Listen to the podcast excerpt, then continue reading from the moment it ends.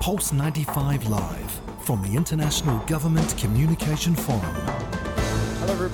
Good morning, everybody, and welcome back to our live coverage of the International Government Communication Forum. And, uh, uh, well, we're very honored uh, to have with us uh, here in the studio live Mark Friedman, officer at the MIT App Inventor Foundation. And, uh, Mark, your work is particularly interesting to me because it's all about uh, democratizing technology, making it accessible, and, and, using it to create a better world. So, why don't we start with that as well? If you could sort of give an overview uh, to the listeners about the kind of work that you've been doing? Sure.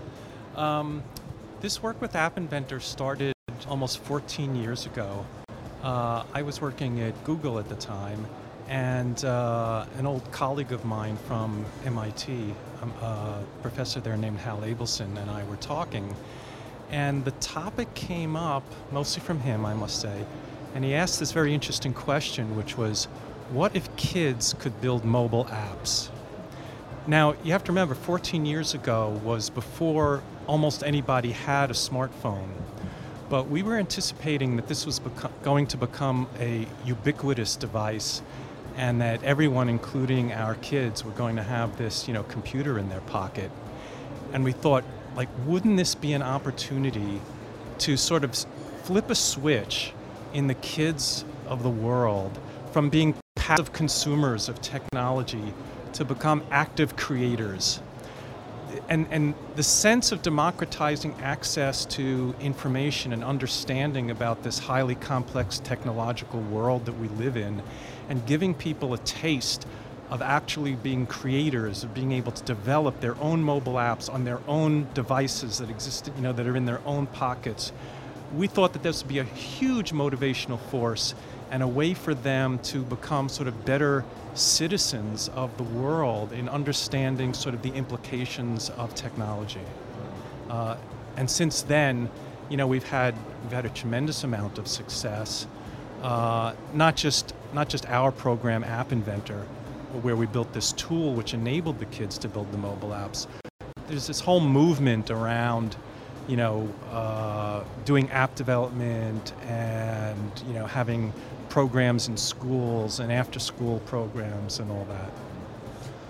I've got a, you know, we, we had this topic earlier uh, about it, that there's an app for everything now. There's an app for that. So, um, are, are we reaching this situation where we've got too many apps? Is this market becoming too saturated? Uh, how would you describe it as? Well, ironically, this was true even in the very early days of app development, yeah. right? I mean, very quickly, people developed all sorts of apps. You know, uh, you know, even in the first years uh, at Google, I was part of a team that built what was then called the uh, Android Marketplace and is now called, you know, the Play Store. Yeah. Mm-hmm. Uh, and we saw very early on, you know, and and of course there are there are very few apps that make uh, a decent amount of money, but everyone thinks that they can be one of those you know, and and partly through programs like App Inventor, we've lowered the barrier for people to be able to create apps. So in a sense, we've become part of the problem mm. uh, rather than the solution. But you know, there's also on the horizon, there's this whole uh, subject of artificial intelligence. That has some of the power, I think, to remove the sort of you know huge number of apps. Uh, you know, right now you can in some of these artificial intelligence programs, you can just ask almost any question you want, or tell it what you want it to do. You know, there's there's a very interesting uh, AI program called DALL-E. It's a pun. They spell it D-A-L-L-E, but obviously it's a pun on Salvador Dali. And you can just describe an image or picture yeah, yeah. or photograph or painting that you want. And it could be as crazy or fanciful as you want it to be. You know, it could be like, you know, show me a picture of a photograph that's mm-hmm. shaped like a pistachio nut that's flying underwater. Yeah.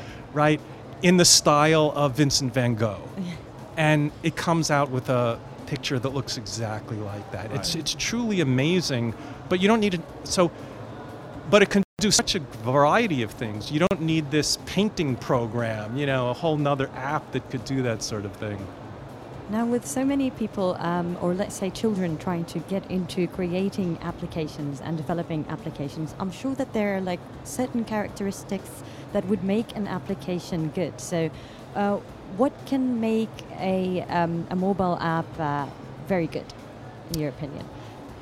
Well, like in a lot of uh, product development, right? It's like any, almost any other product development. The people who create good ones are people who start and create something initially very quickly, go and put it out in the world, whether it's just your friends or a wider community or you know starting a company, whatever, and then getting a lot of feedback and iterating quickly. You know, the way to create a good yeah. product or a good app is just to make sure that it's useful to people and people think they know what is useful but the best way is to actually get that feedback and have this iterative mm. process of mm. product or app development uh, you know it's as I'm thinking about uh, like how things were versus how they are today, and I think uh, back then I felt that there was more of a sense of like a, a sort of a DIY mindset. A lot of people making different things, uh, the internet also being an entirely different landscape. Uh, and you know, while we're also touching on the point of AI, I also the thing about doing Google searches today versus doing Google searches say 10, 15 years ago, uh, it's almost getting a little bit more difficult to find uh, what you're looking for with any specificity, and it's almost like the results are entirely stripped down. Uh, so. Uh, do you feel like we're moving a little bit uh, maybe backwards, or it's almost like they're turning the computing experience into just like a washing machine, just four settings. And uh, if you have anything to say on that, because that's something that I think about quite often. Well, well, it's funny because you know it used to be that basically Google was just doing a text search. Yeah. Right, and trying to find web pages that had the text, you know, in as close to you know literal text as you've typed in. Yes. Now the wonderful thing about that is that if you were really looking for just that text, it was really good at finding that. But you know what we found is that most users are not that they're not looking for the literal text necessarily. So what Google has basically become for the last, you know, 20 years more and more is to try to figure out what you really want. Now, of course, they don't always get that right. And that, of course, I think is why sometimes you could be frustrated by thinking you get the results because Google is trying to outthink you. You know, you really did know yeah. what you wanted, but Google is figuring, ah, we know better what you really want because we're comparing what you've said to 100,000 other users who said something similar and they wanted this other thing. And ironically, now it's actually people complain because they can't even find, if they just say, I just want this text. Like they can't do the thing that they could do 20 years ago. I think that's sort of the right. sense that yeah. what you're t- what you're talking about. Well, we did have uh, one of our guests, uh, Dr. Muhammad Yunus, a renowned economist. He was talking about uh, AI and sort of drawing a line because he was saying that AI could uh, go overboard and uh, could, in fact, uh, go against overall people's well-being and such. So, is that something that you also think about? well, yeah.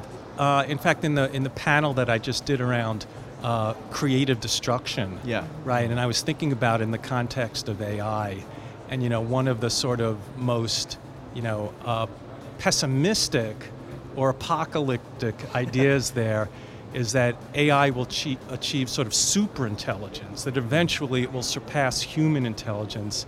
Uh, and this is actually something that computer scientists take somewhat seriously. It's called the singularity, is sort of the moment when that happens, when computers become super intelligent or even sentient, right?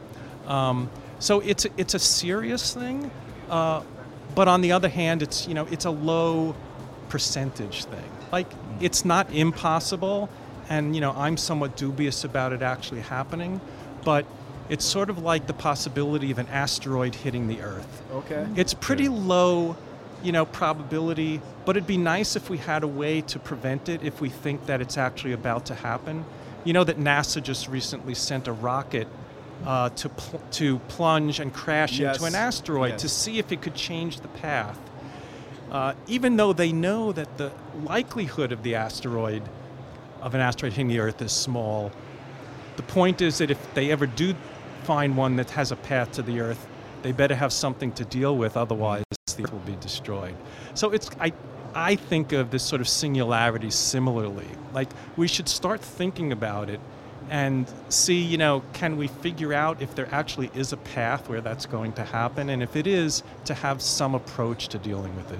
True. Um, I'd like to do a little bit of a, a conclusion as well in Sure. terms of your thoughts on uh, uh, the the App Inventor Foundation. You know, there's a huge focus on developing uh, countries as well, where the apps are quite a lot. Forty-three percent of the apps are being developed from there. Um, how pleased are you to see that uh, level of uh, uh, interaction from that part of the globe, and where do you see uh, the Gen Z in particular um, coming up with newer ideas uh, in, in developing uh, such apps? Yeah, we're enormously happy about the success that, that we've had and in mm. general we've seen around app development in, in the developing countries. From the very beginning, that was our hope, right? That's the sort of democratization process that we mm. were hoping for. And you know, tools like App Inventor, they're completely free to use. There are mm. curricula out there that teachers can use. There are tutorials that anybody, you know, all you need is, you know, a, a mobile phone and, and maybe some access to a computer somewhere. So we're extremely excited about that. And we see users from all over the world. Yeah, uh, Alia, you're a, you're an app user as well yourself. Yes, I am. Well, Of course, we You should try. do, You should all? try and create one with Yes, App Inventor. Why not? Why not? Yes. I mean, uh, it should uh, not take a a considerable amount of time, yeah. should it? Or should it Um, not? T- t- To It walk, should walk take time. Yeah. Should it take? Will, will it take a lot of time for How us to does the, develop uh, an application? It will take you five minutes to create a very basic app. We're now, ready. to create a good app Yeah. is a different story. All right.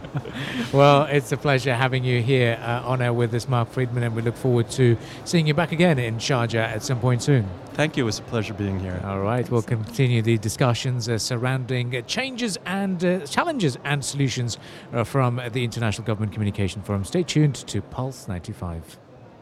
Sharjah, a journey towards tomorrow. So far in 2021,